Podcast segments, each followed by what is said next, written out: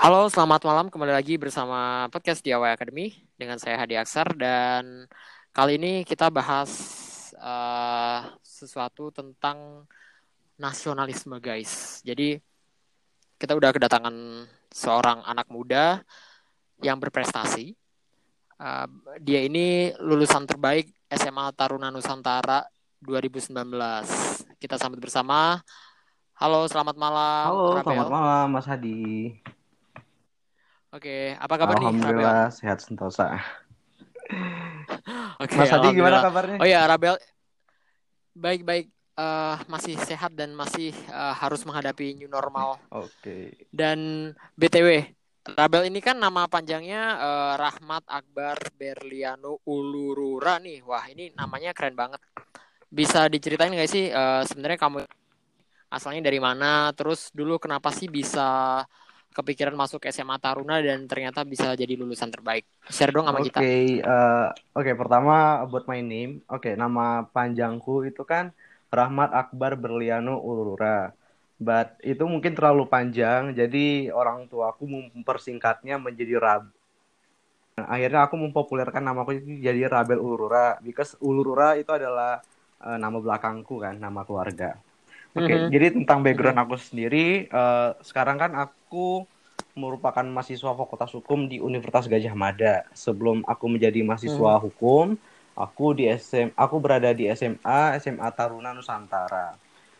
Uh, persepsi pertama, niat pertama aku pengen jadi, eh, pengen masuk SMA Taruna Nusantara itu tercetus ketika aku kelas 1 SMP.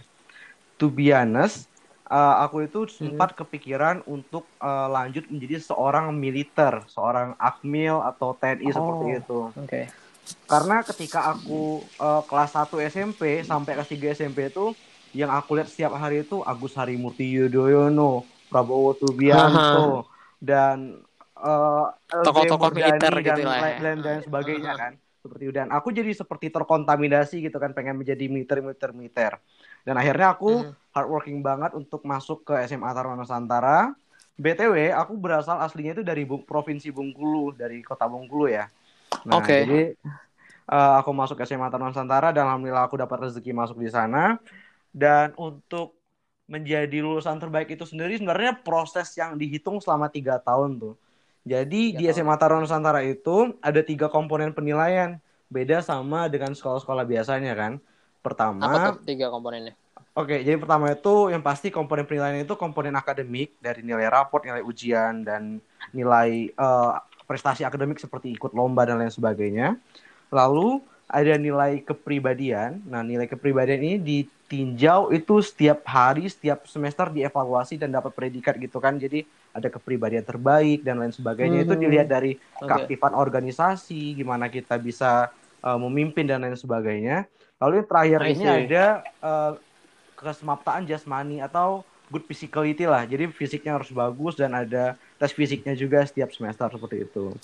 Uh-huh, Jadi uh-huh. uh, kebulatan dari tiga komponen itu dikalkulasi, diputuskan sama dewan sekolah. Ya alhamdulillah aku dipercaya untuk mengemban nama sebagai lulusan terbaik itu. I see. Berarti intinya untuk mendapatkan predikat lulusan terbaik yang kebetulan juga uh, Agus Trimurti itu juga beliau salah satu lulusan yeah. terbaik ya di tahun berapa uh, tuh 90 90 yeah, something. beliau uh, aku kan angkatan huh. ke-27. Nah, beliau itu angkatan ke-5. Wah, keren banget nih.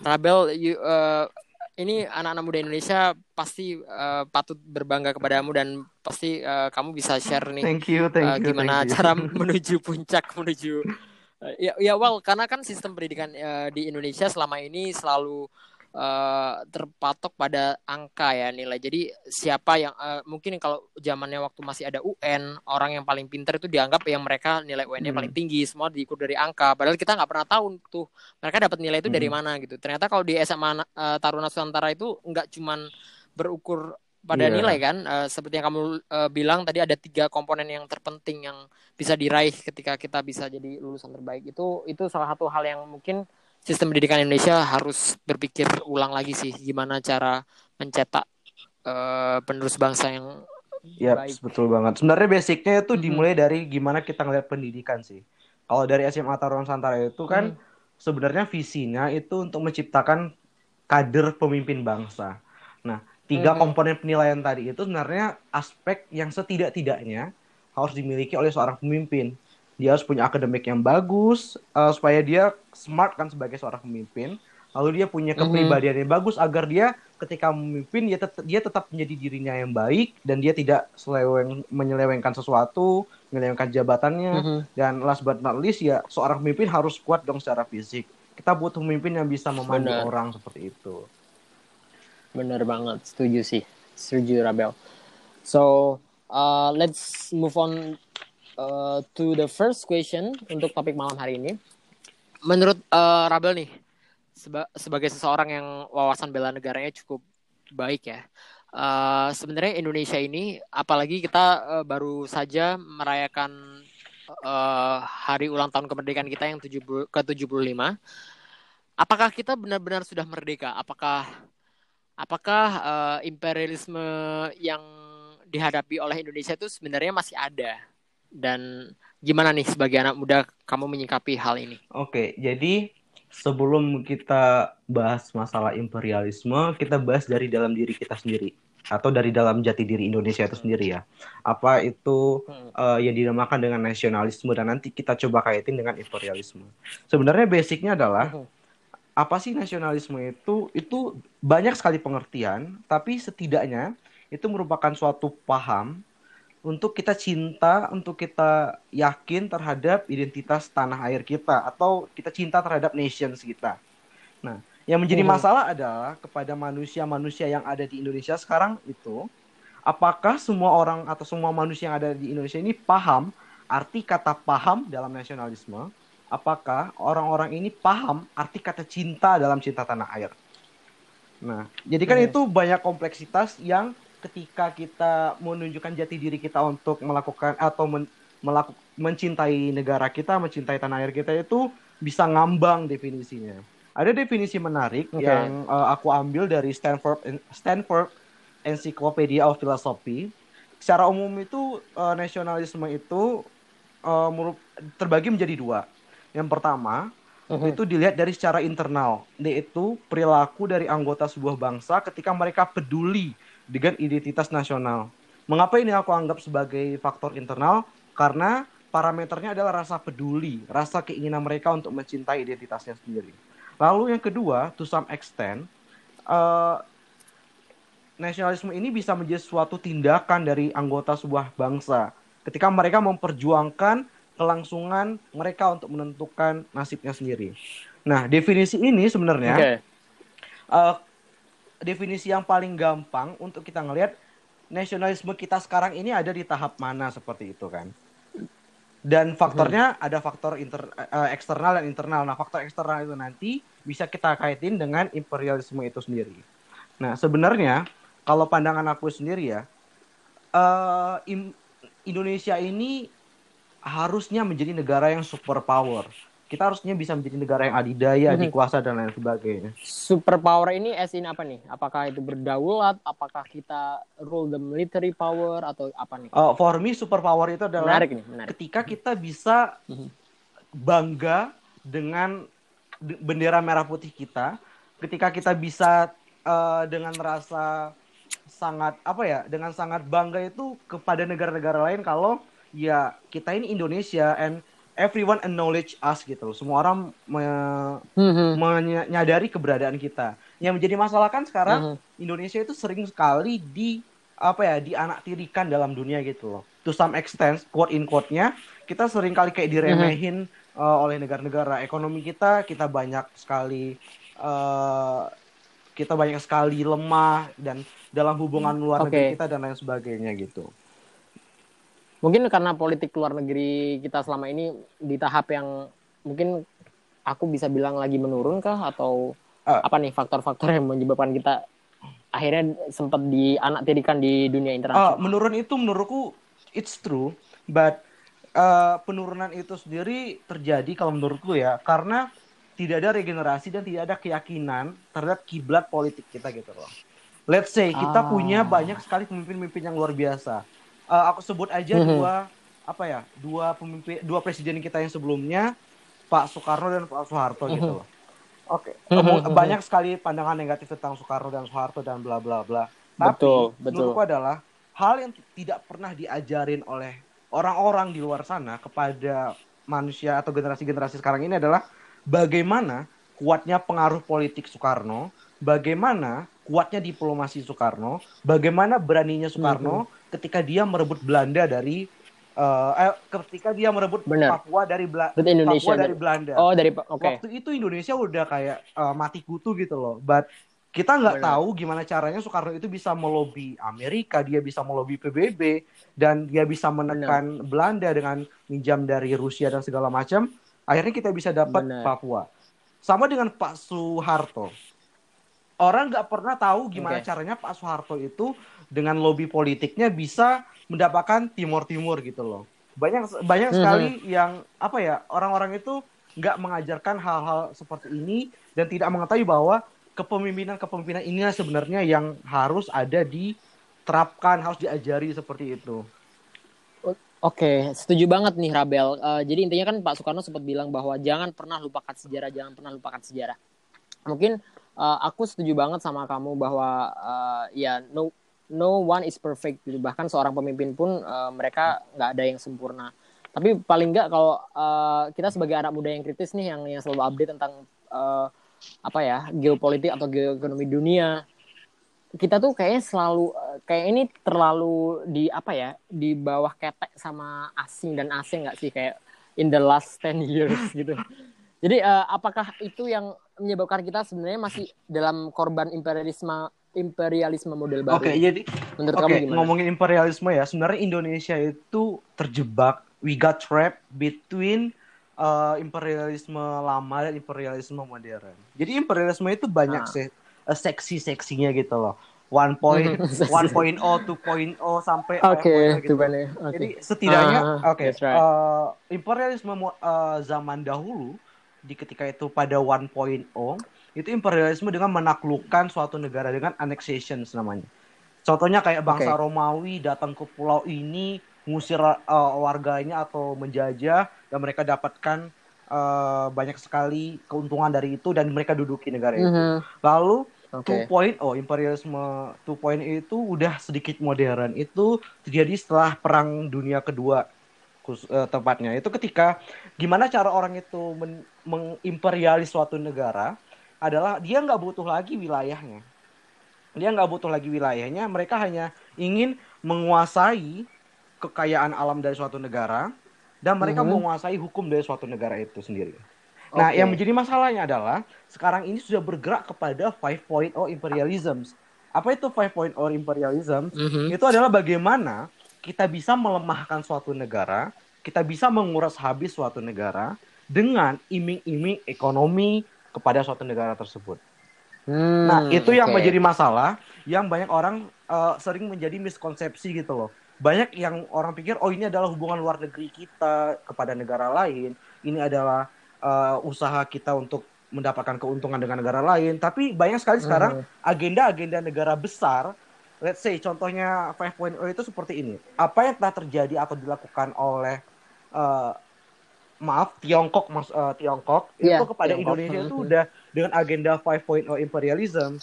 Gimana dan itu dan itu juga sudah ter- eh, nggak cuma Indonesia aja Tiongkok juga udah eh, mulai iya. merambah ke Amerika Tiongkok Selatan itu ke Afrika bahkan expand, juga. expand banget eh, wilayahnya itu kekayaan eh, cara mereka mengambil kekayaan dengan Belt and Road Initiative atau BRI gitu Yes. kan dengan ada line dash dengan iming-iming eh, ini untuk memajukan ekonomi kamu nanti kita bangun PLTA dan lain sebagainya gitu. Nah itulah yang menjadi parameter atau menjadi permasalahan bahwa sekarang ini kita ini terjebak gitu loh. Pertanyaannya adalah Mhm, mhm. apakah kita mau keluar dari jebakan ini seperti itu kan? Nah, itu tuh, itu yang bisa jawab apakah para eh, pejabat tinggi negeri kita semoga semoga ini didengar sih ya, Rabel. Gitu. Aku I will do my best eh, biar eh, perbincangan kita malam ini eh, bisa nyampe ke presiden. Semoga. Oke oke.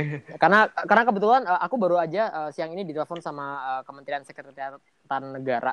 Kita juga lagi eh, baru aja kasih proposal penelitian untuk membantu Indonesia dalam memerangi apa resesi ekonomi di era eh, COVID-19 ini. Jadi eh, semoga kalau uh, government udah udah udah udah uh, mereka they, they got our atten attention dan kita bisa menuju ke sana insya Allah uh, suara ini bakal nyampe oh, Pak Presiden semoga. Amin amin. Good. So back, so back to the uh, our questions. Jadi gimana nih? Apa apakah kamu akan uh, untuk imperialisme itu gimana nih harusnya kita sebagai anak muda kita kan kita belum mungkin kita saat ini belum duduk di uh, di government ya. Uh, kita kita nggak nggak punya jabatan apa-apa yang strategis di government. Terus apa dong yang bisa kita lakuin sebagai anak muda di Indonesia buat menghadapi semua ini? Oh, bagi bagiku ya, uh, suatu identitas negara itu oh, jadi balik ini sebenarnya balik lagi ke nasionalisme. Nasionalisme hmm. tanah air. Sebenarnya hal yang paling harus dimengerti orang itu sebenarnya apa yang di, harus kita cintai agar negara kita ini bisa bertahan. Ya kita balik lagi hmm. kepada bagaimana negara kita bisa terbentuk. Baik negara kita terbentuk itu atas dasar pancasila oke okay, tapi benar. menurutku adalah yang lebih penting dari suatu dari sekedar Pancasila adalah semangat dari uh, para para masyarakat atau para warga di Indonesia ini untuk saling bergotong royong. Nah, bergotong royong ini merupakan basic uh, value yang tidak dimiliki oleh semua negara loh. Tidak uh mhm. -huh. semua, tidak Bener. banyak negara yang pengen tidak banyak negara. seminggu sekali ada kerja bakti di uh, RT-nya uh, dan bener, lain sebagainya gitu kan. Nah, paham-paham seperti inilah yang sangat-sangat di apa ya dibombardir sama negara-negara luar kepada Indonesia untuk oh, sampai memecah belah sampai kita. Kita tuh lupa kalau itu, itu tuh sebenarnya value yang sangat baik di Indonesia gitu. Bener. Uh, ngomongin gotong royong nih Rabel, wah ini menarik banget sih. Uh, tahu nggak sih film apa Tilik ya? Oh iya. Yang yang lagi lagi oh, viral di sosial uh, di, di YouTube itu kan sebenarnya itu juga awal basic value tentang gotong royong. Yes, Gimana seorang emak-emak se -se sekampung itu di negara aku pernah tinggal di Arab, pernah tinggal di Amerika, nggak ada tuh negara di dunia ini yang kayak orang sekampung gitu uh, naik truk pengorbanan segitunya hanya untuk uh, jenguk orang gitu kan. Hal-hal yang kayak gini mungkin uh, apa ya? semangat gotong royong dan persatuan yes, kita itu loh yang kadang-kadang itu, itu yang nah orang uh, banyak orang itu nggak sadar kalau itu tuh sebenarnya semakin memudar gitu loh dari nilai-nilai dari nilai-nilai bangsa kita. Contohnya kayak til, budaya tili atau misalnya kayak budaya kerja bakti atau budaya oh. yasinan di rumah orang yang meninggal. Yasinan di rumah. Benar, atau benar, benar. Uh, sholat jamaah di masjid rame-rame atau banyak sekali budaya-budaya gotong royong yang bikin apa ya uh, sebenarnya itu mempersatukan kita bisa kita bisa jadi kuat gitu yes. sih? Jadi uh, dia untuk bisa melawan. Uh, jadi uh, jadi uh, starting pointnya adalah kita nggak usah berpikir bahwa seorang generasi muda ini nggak nggak begitu banyak impactnya, nggak begitu banyak uh, suaranya bisa didengar karena hmm. menurutku adalah impact terbesar yang bisa kita lakukan itu ketika kita bisa memberikan manfaat kepada orang lain gitu loh. Nah, uh-huh. prinsip dari gotong royong itu kan itu. Kita bahu membahu Benar. untuk memberikan manfaat kepada orang yang kita ajak gotong royong. Kita ajak eh, bersama-sama melakukan sesuatu. Oke. Okay. Gitu. Satu perubahan. Jadi apa pun uh, role kamu, apakah kamu itu seorang aktivis mahasiswa, apakah kamu seorang seniman muda, apakah kamu uh, seorang digital marketing atau uh, apa pun profesi kamu, selagi ka- kamu berkontribut uh, kamu cinta tanah air dan kamu bisa do something for your community. Ya kamu sudah membantu negara ini untuk yes. untuk bisa uh, one step ahead untuk menuju uh, apa kemakmuran. Yes.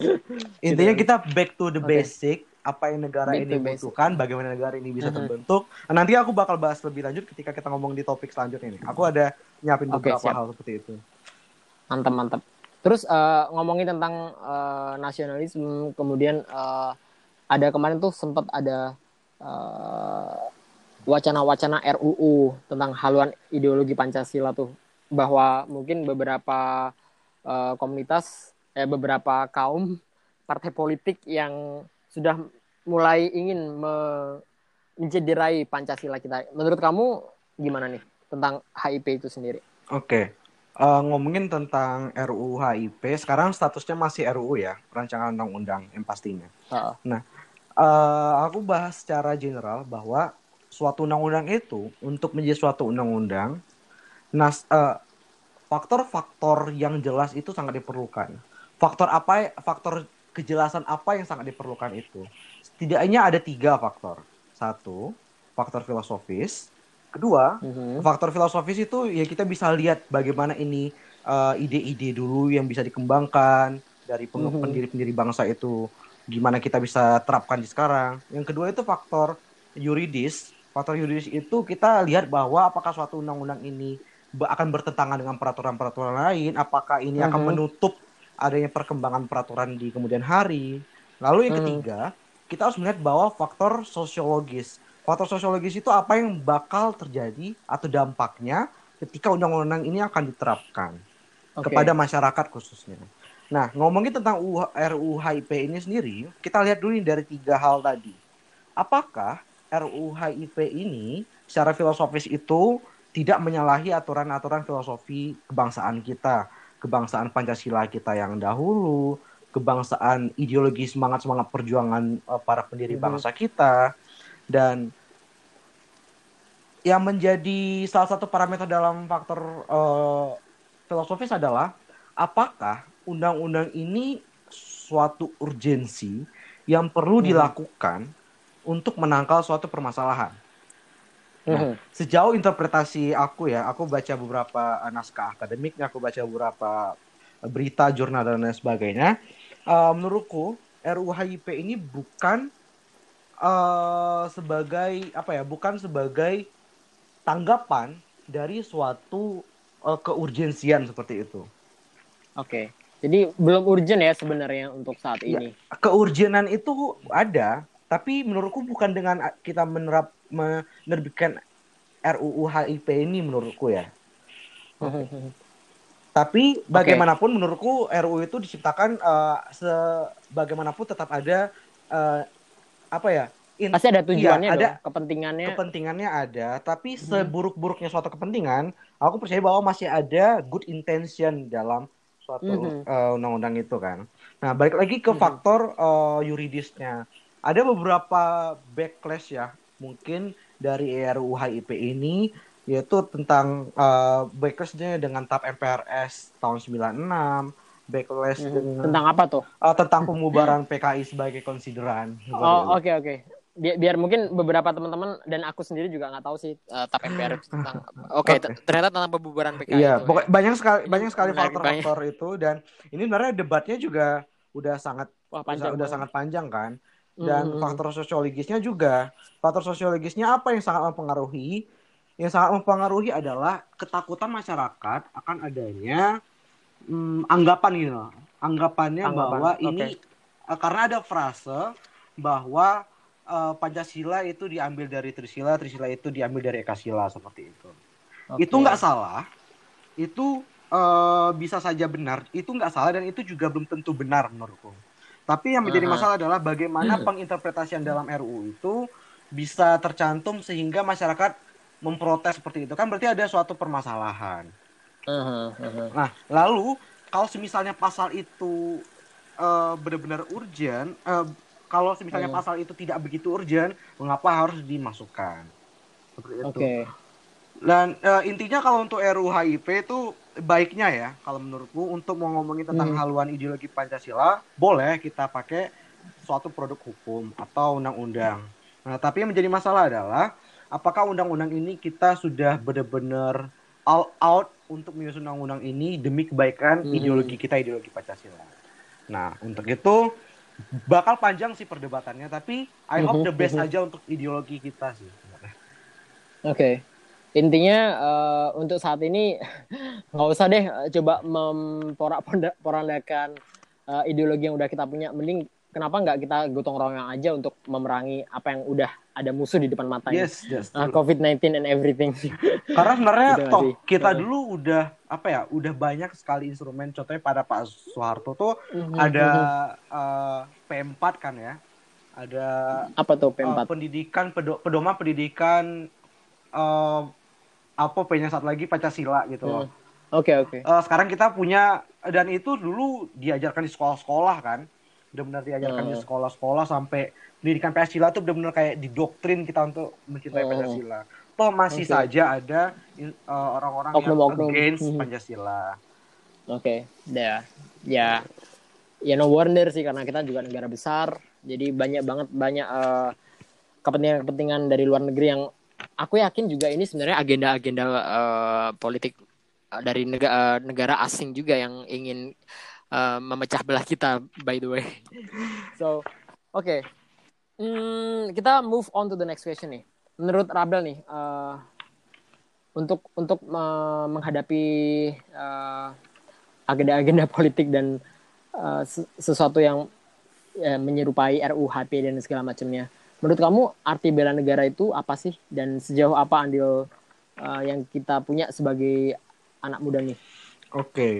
Uh, jadi bela negara itu sangat luas. Tapi setidaknya ya, kalau bela negara itu, menurutku adalah bagaimana kita bisa mempertahankan dan melestarikan apa yang menjadi faktor dasar kita itu ada. Seperti yang uh -huh. udah aku jelasin tadi kan tentang gotong royong dan lain sebagainya. Uh -huh. Nah uh -huh. ini bagi, uh, dan ini tujuannya menurutku adalah bagaimana kita bisa meningkatkan nasionalisme dalam diri kita itu sendiri. Nah, ngomongin balik lagi ke nasionalisme yang bakal dikaitin ke bela negara, nasionalisme itu kan sebenarnya tatanannya dalam tatanan value ya, tatanan nilai kita. Nah, value itu bisa terbentuk value itu bisa terbentuk dan akan mempengaruhi suatu tindakan kita seperti itu loh. Nah, hmm. gimana itu bisa menciptakan suatu bela negara? Karena menurut uh, Lawrence Blank, seorang filsuf itu hmm. mengatakan bahwa perilaku seseorang itu secara signifikan dipengaruhi oleh cara berpikir dan moral thinkingnya. Nah, cara okay. berpikir dan moral thinking yang udah nasionalisme tadi dituangkan dalam wujud bela negara. Seperti itu. Nah, bela negara itu sendiri banyak sekali bentuknya menurutku ada yang secara fisik ada yang secara non fisik gitu loh tapi yang menjadi hmm. sering menjadi miskonsepsi oleh orang adalah bela negara itu selalu dikaitkan dengan militer dengan sesuatu yang militer sesuatu yang eh, perang-perang senjata seperti hmm. itu kan hmm. padahal bela negara itu is not that simple gitu loh there are a hmm. lot of aspects that we can do to defend our country bisa melalui budaya ekonomi kita bisa melakukan progresif nasionalisme uh, mm-hmm. untuk progresif uh, nasionalisme kita banyak sekali bidang teknologi dan lain-lain seperti itu. Oke. Okay. Nah, menarik juga. Ya. Tapi yang hmm, aku terus? yang aku menarik nih, aku kemarin tuh ngutip di websitenya Dewan Ketahanan Nasional. Hmm. Uh, pengertian bela negara itu agak unik menurutku. Pengertian Dewan Negara eh, bela negara itu disebutkan bahwa suatu konsep yang disusun oleh perangkat dan petinggi suatu negara tentang patriotisme mm -hmm. seseorang, suatu kelompok, atau seluruh komponen dari suatu negara dalam kepenting dalam kepentingan mempertahankan eksistensi negara terbentuk. Nah, yang unik okay. menurutku adalah tujuannya gitu loh, dalam kepentingan mempertahankan eksistensi negara tersebut. Nah, menurutku tujuan ini, tujuan ini merupakan tujuan yang bersifat pasif Mengapa tujuan bersifat pasif? Okay. Karena kita bertahan. Kita bertahan agar kita nggak bubar okay. gitu. Bertahan nggak bubar. Uh, maksudnya, maksudnya ini kan suatu negara dalam kepentingannya mempertahankan eksistensi negara tersebut. Nah, berarti kan mm -hmm. mempertahankan eksistensi negara tersebut dalam parameter atau dalam frase ini tersimpan makna bahwa negara kita ini susah untuk eksis. Mm, nah, makanya okay. kita harus mempertahankan kita eksis dulu. Nah, Padahal eksistensi mempertahankan suatu eksistensi ini menurutku adalah faktor yang paling basic dari suatu negara. Nah, kalau menurutku kalau misalnya kita udah berpikir lebih maju, tujuannya bukan hanya mempertahankan eksistensi suatu negara, tapi untuk meningkatkan atau mungkin kita bisa untuk memajukan atau mungkin kita bisa uh, melestarikan dan lain sebagainya seperti itu. I see. Wah ternyata kompleks banget ya pengertian bela negara. Kompleks banget uh, untuk ini. bela pengertian bela negara itu sendiri.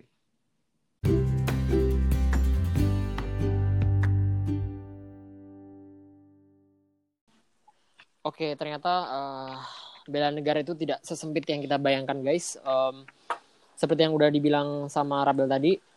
Sekarang mungkin uh, pertanyaan aku lebih ini nih, yang uh, lebih menarik buat anak muda kan anak muda zaman sekarang itu mungkin lebih banyak menilai atau lebih suka untuk melihat contoh yang nyata ya tentang apa sih sebenarnya uh, bela negara yang ideal gitu menurut anak muda. Nah mungkin Rabel punya pengalaman uh, dari dalam dalam hal bela negara siapa tahu bisa menginspirasi anak-anak muda di Indonesia untuk bisa mempertahankan rasa nasionalisme dan bela negara di antara huru hara yang sedang kita lalui sekarang ini. Uh, Oke, okay. jadi kembali ngomongin experience, kembali ke parameter bela, uh, bela negara dan nasionalisme yang aku bilang tadi.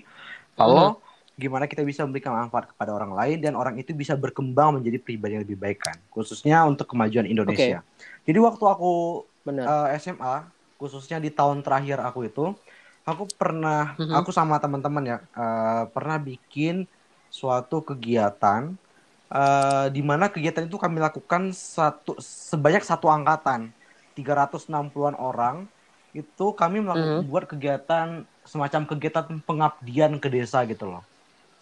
Oke, okay. jadi kayak yeah, KKN gitu kali ya? More or less kayak KKN, tapi we do it ketika kita SMA gitu loh. Jadi waktu okay, itu okay. aku sama teman-teman itu eh, empat hari tiga malam kalau tidak salah kita nginep di rumah warga satu angkatan. Okay. Lalu kita di sana kita uh -huh. lakukan pembangunan di uh, kepada warga kan kita kasih eh, materi-materi uh, uh -huh. edukasi kepada anak-anak sekolah di sana. Kita berikan uh -huh. bantuan uh, sembako, lalu kita berikan bantuan pengembangan diri, pelatihan ekonomi kepada ibu-ibu di sana, lalu kita membangun mm-hmm. uh, infrastruktur-infrastruktur, kita membenerin jembatannya okay. dan lain-lain sebagainya gitu. Nah itu uh, ada oh, beberapa itu hmm. beberapa contoh uh, sedikit contoh ya. Waktu itu aku sama teman-teman satu angkatan, kebetulan aku yang mm-hmm. menjadi ketua panitia waktu itu. Nah, I see. Itu daerah mana tuh? Waktu itu di daerah Desa Desanya. Sukasari, Magelang yang dekat de, sama sekolahku kan waktu itu. Nggak terlalu dekat sih sekitar okay. 45 menit dan itu menurutku masih hmm. di area yang sangat desa banget di lereng bukit seperti itu. Hmm, hmm, hmm. Yang sekolah itu cuma ada sampai SD di sana. Oh. Jadi kalau mau SMA itu eh SMP SMA itu harus harus keluar seperti itu.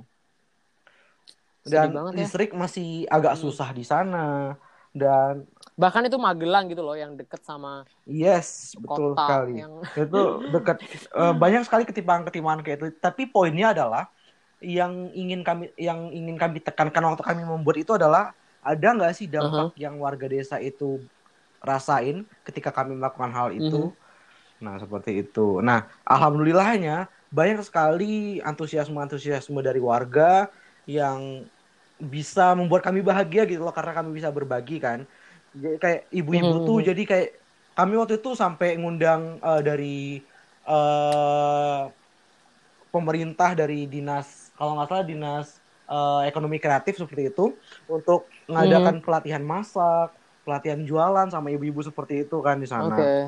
lalu kita ngadain pasar secara tidak langsung, langsung kalian iya, membantu kita benar-benar kayak perekonomian lokal dan apa ekonomi kreatif iya, UMKM betul ya. sekali. ya mikro mikro kita, kita juga kayak ngajarin hmm Pak uh, kita memberikan kayak uh, materi kepada guru-guru di sana gimana kita bisa ngajarin anak-anak hmm. dan lain sebagainya seperti itu. Oke. Okay. That's exactly uh, the really nice thing yang bisa kalian lakuin sebagai anak muda untuk bisa contribute ke masyarakat. Uh, kalau menurutku ya, Karena, ini mm-hmm. banyak sekali dampak yang udah dilakukan dengan luar biasa oleh anak-anak muda di Indonesia ini.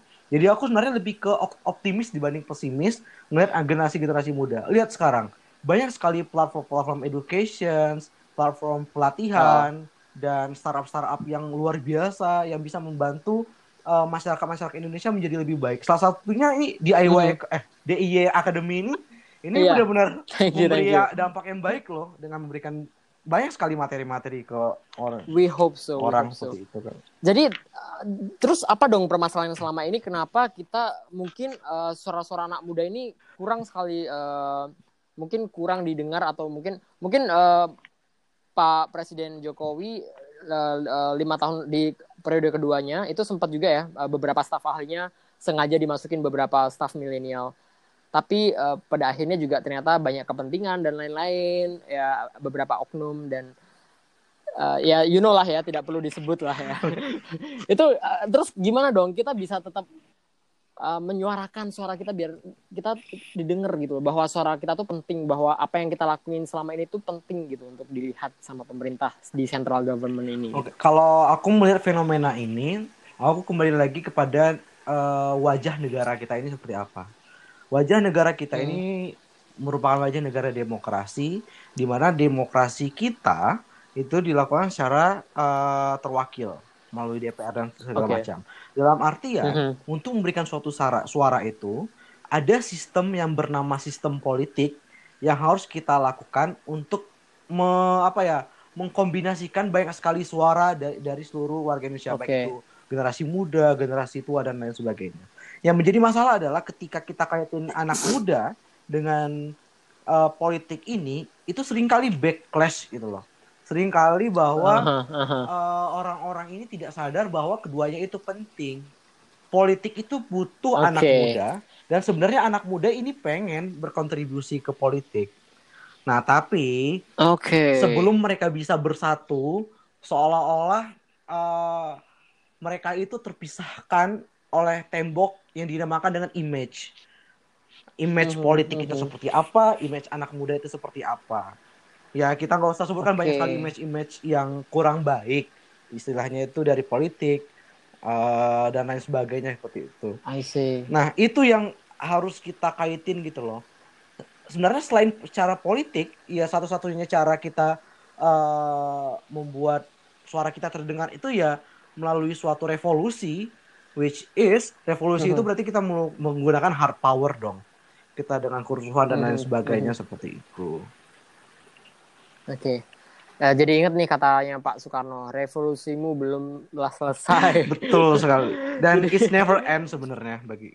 It's never end. Ya, uh, revolusi kita belum pernah selesai sampai kita bisa benar-benar bisa uh, menjadi negara sendiri yang uh, apa ya gemar hipah lojinawi yang nggak tergantung sama negara lain yang bisa sustain makan dari hasil bumi kita dan nggak dimanfaatin sama negara lain sih ya sampai sampai kita belum mencapai di titik level itu aku yakin revolusi kita belum berakhir yes, guys. betul sekali. So tetaplah berjuang.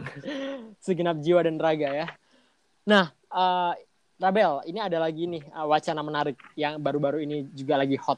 Ba katanya bakal ada wajib militer nih di Indonesia. Gimana menurut kamu? Apa, apakah uh, ini sebenarnya urgent nggak sih gitu?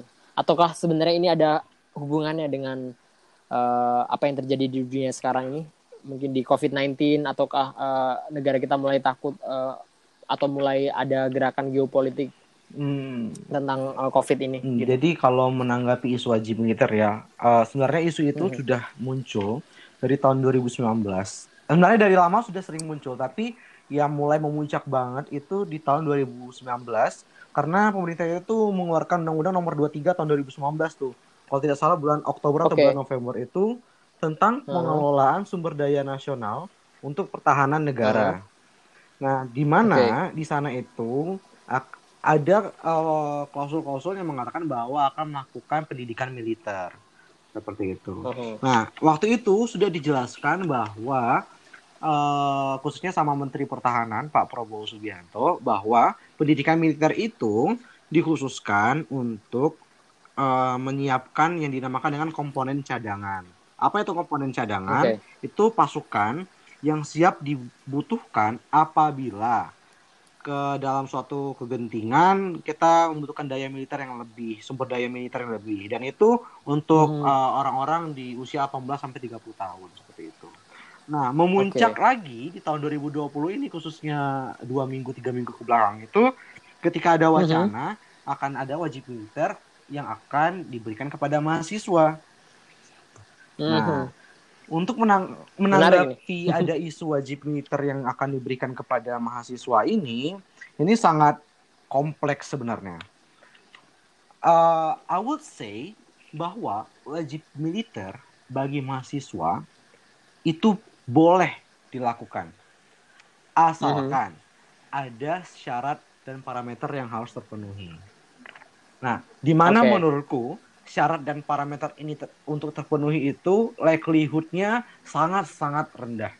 Misal, misal kayak kita apa? dalam keadaan perang, seperti contohnya kayak okay. kita sekarang ada di negara Timur Tengah, hmm. atau kita sedang mengalami penjajahan atau kolonialisme militer. Nah, it's hmm. it's really okay untuk kita melakukan pendidikan militer karena itu untuk usaha uh, peningkatan self defense ya, a country ya self defense juga dan itu itu untuk usaha apa ya biar kita uh, menang secara kuantiti juga. But the thing is, Iya. cara Apakah anak muda kita siap? cara-cara untuk terjadi perang seperti itu, Mhm. menurutku itu Mhm. sangat rendah untuk sekarang, khususnya untuk negara Indonesia ya. Orang sekarang sudah sangat apa ya, dianggap agak sedikit dianggap kuno perang dengan senjata. Karena karena Betul. sekarang pun kalau orang mau perang dengan senjata, orang akan lebih memilih untuk melakukan proxy war. Proxy war itu ya perang Exactly, yang tidak proxy war. terlihat kan. Let's say. Dan Exactly. dan sekarang gimana atau bagaimana caranya kita sampai ke ti- titik perang itu baru bisa kita memanfaatkan anak-anak muda mahasiswa ini untuk dijadikan eh, diikutkan pendidikan militer. But back to the questions Mhm. yang sekarang terjadi khususnya di tahun 2020 ini, Mhm. apakah kita sudah cukup untuk mencapai tahapan di situ? Nah, menurutku tahapan atau pendidikan wajib militer yang ada untuk dilaksanakan tahun 2020 ini itu sangat jauh dari kata dari kata urgensi gitu loh. Maksudnya urgensi ini kalau misalnya kita wajib militernya fisik Yes, ya. yang- exactly. Oh, Nah, Oke. Satu, menurutku kita belum perlu kita belum Mhm. perlu untuk menggabungkan antara atau memberikan eh, sifat-sifat militer kepada warga-warga sipil kita gitu loh. Khususnya bagi mahasiswa. Oke, itu tadi cara aku kenapa boleh kalau misalnya itu terpenuhi ya. Tapi dari aku sendiri, aku melihat beberapa berita, beberapa eh, apa namanya, beberapa eh, jurnal gitu yang mengatakan bahwa eh, wajib militer ini kembali lagi di, eh, bakal diberikan kepada intensi awalnya yaitu sebagai komponen cadangan. Tapi kan kemarin sempat eh, ribut tuh, ada yang mengatakan mau dimasukkan ke dalam SKS mahasiswa atau mau jadikan kerjasama antara Kemenhan dan Kemendikbud dan sampai ada yang tidak mau kalah dengan Korea Selatan. I don't know what kind of reasons ada seperti itu loh. Nah, yang yang aku takut yang aku takutin adalah mari kita berkaca dengan negara-negara yang memberikan wajib militer seperti Korea Utara, Korea Selatan, eh, Singapura, Mesir, Thailand. Mhm. Kita itu nggak apple to apple untuk di-compare kepada mereka yang melakukan wajib militer seperti itu. Nah, Benar. khususnya nih, aku ngomongin lagi khusus kalau mau dilakukan wajib militer sama maha- eh, untuk mahasiswa. Aku bakal jadi orang pertama yang against kalau melihat eh, kondisi sekarang. Mengapa aku sangat against dengan isu untuk wajib militer ini untuk dimasukkan ke dalam pendidikan eh, mahasiswa ataupun misalnya tidak dimasukkan ke dalam SKS tetap akan diberikan eh, apa ya seperti koneksi atau seperti jalan orang untuk memberikan untuk menjadi eh, seorang komponen cadangan itu sendiri. Mhm. Ada Ah, ada kenapa nih? pertentangan yang sangat mendasar dibanding di antara pola pikir dan pola hidup seorang militer dan pola pikir atau pola hidup seorang mahasiswa. Mahasiswa, Kayak misalnya mahasiswa gimana? itu pada das- eh, basicnya adalah mahasiswa itu merupakan orang yang sangat menjunjung tinggi kebebasan akademik, bagaimana dia Oke. bisa melakukan critical thinking, bagaimana dia bisa Mhm. melakukan eh, semangat-semangat perjuangan secara progresif dan dan lain Oke. sebagainya seperti itu. Tapi yang aku takutin adalah dalam tatanan militer kita mengenal ada yang nama dengan sistem indoktrinasi. One man one Betul, voice. Jadi oke. setiap orang bakal didoktrin One dengan man, suatu eh, apa namanya suatu kepentingan-kepentingan atau perintah dari atasan. Mhm. Nah, yang menjadi masalah masalah Oke. adalah contoh ketika dia menjadi mahasiswa, lalu dia ikut menjadi komponen cadangan, lalu dia akan terkontaminasi dengan sistem eh, pemikiran militer itu, apakah ketika dia menjadi Mhm. mahasiswa dia akan menjadi orang yang bebas secara akademik lagi? Nah, komponen-komponen ini nih yang Mhm. sangat sangat susah kita lihat untuk dipenuhi oleh orang-orang atau sistem di Indonesia itu sendiri. Nah, yang aku Mhm, takutin mhm. adalah ini menjadi militarisasi sipil. Ini menjadi Oke. militarisasi, militarisasi sipil karena banyak sekali orang-orang sipil yang akan tergerak untuk mengikuti komponen cadangan. Memang parameter Mhm. komponen cadangan itu secara sukarela. Tapi toh kata sifat itu siapa yang bisa menentukan secara pasti apakah orang itu benar-benar sukarela atau apakah orang lain itu ditekan Oke. dan lain seperti itu. Ah, menarik. Eh, thank you banget for your insight tentang urgensinya wajib militer ini. Aku yakin juga kamu mewakili ratusan ribu suara mahasiswa Indonesia sih. Dan ini yang bakal ya, yang menjadi pertanyaannya adalah uh, kita ini pemerintah pengen melakukan adanya komponen cadangan. Tapi kondisi Hmm. apa yang membuat pemerintah ingin melakukan atau menginisiasikan itu kita tidak pernah tahu. Apa kondisi militer Mhm. Indonesia sekarang seperti apa? Bagaimana orang-orang di Indonesia eh, para TNI TNI atau Polri itu seperti Oke. apa sekarang kan? Nah, fak ya, SDM-nya fakta ya. menariknya adalah eh, mungkin bukan menarik sih fakta mengecewakan menurutku. Indonesia pengen melakukan inisiasi adanya komponen cadangan dan melibatkan warga sipil untuk bergerak menjadi militer. Tapi aku kemarin melakukan sedikit riset itu melihat bahwa budget untuk pertahanan negara atau budget militer kita itu sangat rendah. Sangat Sangat sangat rendah, rendah. Kalau aku lihat budget kita itu bahkan lebih rendah dari negara seperti Thailand. Thailand. Hmm. Kita tuh tidak sampai satu persen dari PDB kita. Nah, Hmm, alutsista kita bahkan 16 besar di dunia. Nah, yang aku takutin Hmm. yang uh, aku takutin adalah kita ketika kita fokusnya ke warga sipil, pengen diajak untuk jadi komponen cadangan, fokus untuk mendanai yang lebih penting yang benar-benar komponen utamanya ini jadi susah. Karena kan toh pada Hmm. Undang-Undang Dasar pasal 30 kalau tidak salah Mhm. eh, khususnya itu untuk sistem Mhm. pertahanan itu kan TNI Polri jadi kekuatan utama. Rakyat menjadi kekuatan pendukung. Nah, yang takutnya Oke. fokus kekuatan pendukung, kekuatan utamanya itu jadi terlu terlupakan. malah disampaikan. I see. Intinya sih eh, bener lagi balik ke, eh, ke kata Rabel tadi bahwa sekarang ini kita udah bukan lagi eh, perang secara fisik nih. Dunia se- sekarang lagi proxy war, lagi biological war. Jadi eh, ya mending kita menganggarkan sesuatu yang lebih ke apa ya? Yang yang udah pasti-pasti aja deh. Eh, entah itu mungkin kita membangun infrastruktur, kita memperbaiki eh, infrastruktur pendidikan biar lebih merata, kita lebih eh, bikin digital infrastruktur eh, ke seluruh eh, daerah-daerah pedalaman Indonesia Yes, kayak gitu kan buat true. buat buat itu pun juga salah satu eh, cara untuk bela Yeah, negara that's kan. true. Uh, Mhm. I have personal opinion ya. Personal opinion Hmm. bahwa setelah dibandingkan nih, kalau kita ngomongin mahasiswa, dibandingkan kita akan memfokuskan mereka menjadi komponen militer, ada lebih ada hal yang lebih penting yang harus diberikan pemerintah, diberikan atensi khusus pada pemerintah kepada mahasiswa khususnya. Ada seenggaknya lima Hmm. hal yang udah aku catat. Pertama, literasi literasi tuh? finansial. Mahasiswa-mahasiswa atau Oke. anak muda ini sangat buta tentang finansialnya, cara me- manajemen Mhm, uang dan exactly. lain sebagainya atau cara Memanajemen, invest dan lain ha. sebagainya. Yang kedua, Mhm. metode ilmiah.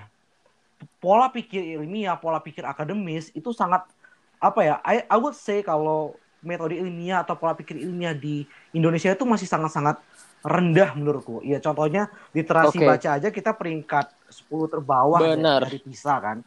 Uh, lalu yang ketiga Hmm. adalah pendidikan seksual.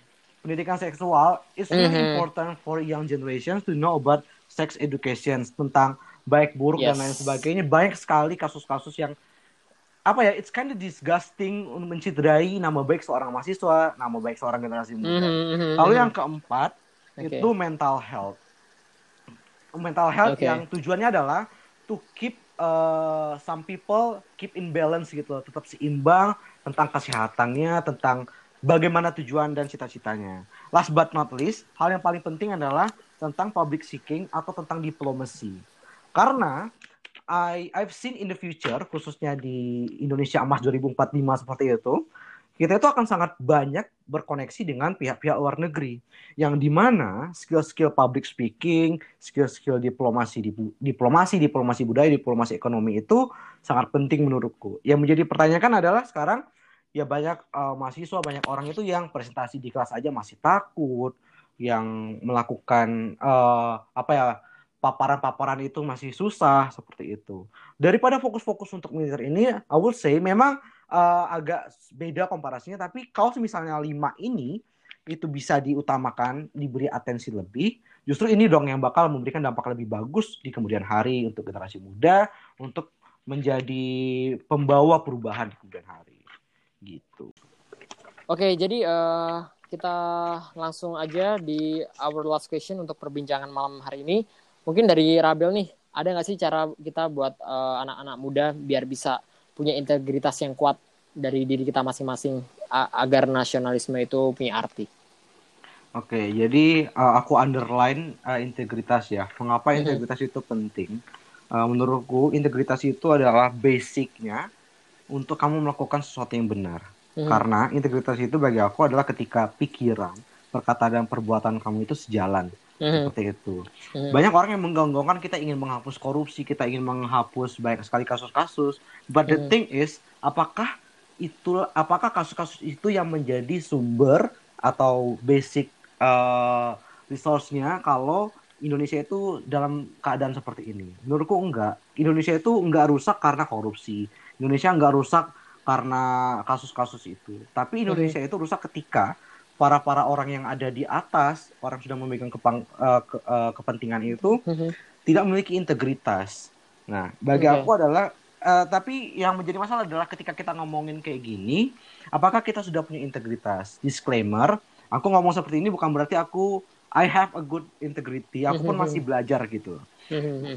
Uh, let's say, mari kita lihat di uh, anak muda anak muda sekarang masih titip absen, masih contek mencontek, masih korupsi waktu dan lain sebagainya.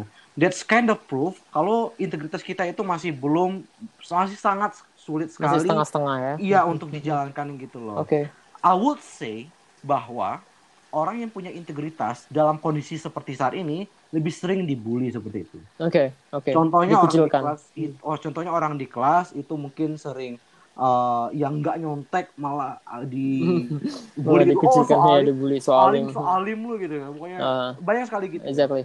Tapi itu adalah pekerjaan yang sangat panjang untuk Itu proses gitu. ya butuh butuh waktu it's yang lama really, untuk bisa really, merubah. Ya, yeah, it's really good process gitu loh. Tapi yang ingin aku tangkapkan adalah ketika kita ingin kita punya niat untuk uh, melakukan atau menciptakan suatu integritas itu mulailah dari diri kita. Dari sendiri. Setidaknya okay. Kita itu uh, oke, okay, uh, hal yang paling menarik menurutku adalah kita bisa melakukan pendekatan behavioral behavioral atau okay. behavioral approach itu. Untuk menanamkan suatu nilai integritas ini, kita akan yang akan mengubah perilaku kita, kita mm -hmm. lakukan dengan pendekatan kebiasaan kita di mana okay. uh, banyak sekali penelitian kan menurut Maxwell Maltz itu butuh 21 hari, butuh 30 hari, butuh 90 hari mm-hmm. untuk merubah perilaku orang. Nah, kita mulai dari diri kita untuk yakin bahwa kita bisa uh, punya keyakinan untuk tetap taat pada aturan.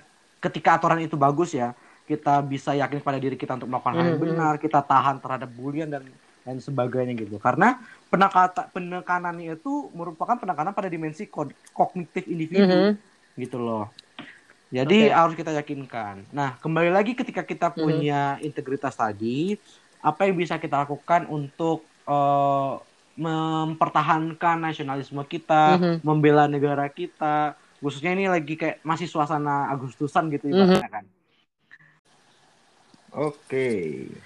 Oke, okay, jadi, jadi intinya, intinya bahwa behavioral approach itu pendekatan secara perilaku kita sebagai anak muda gimana kita uh, belajar gimana kita bisa punya prinsip dalam berkehidupan berbangsa dan bernegara itu penting banget ya sesimpel kalau kita uh, harus disiplin uh, ikut kuliah nggak nggak boleh titip absen nggak boleh nyontek. Itu salah satu hal uh, termudah yang bisa kita lakuin untuk bela negara kita. Ya nggak sih? Yes that's true. Mm -hmm.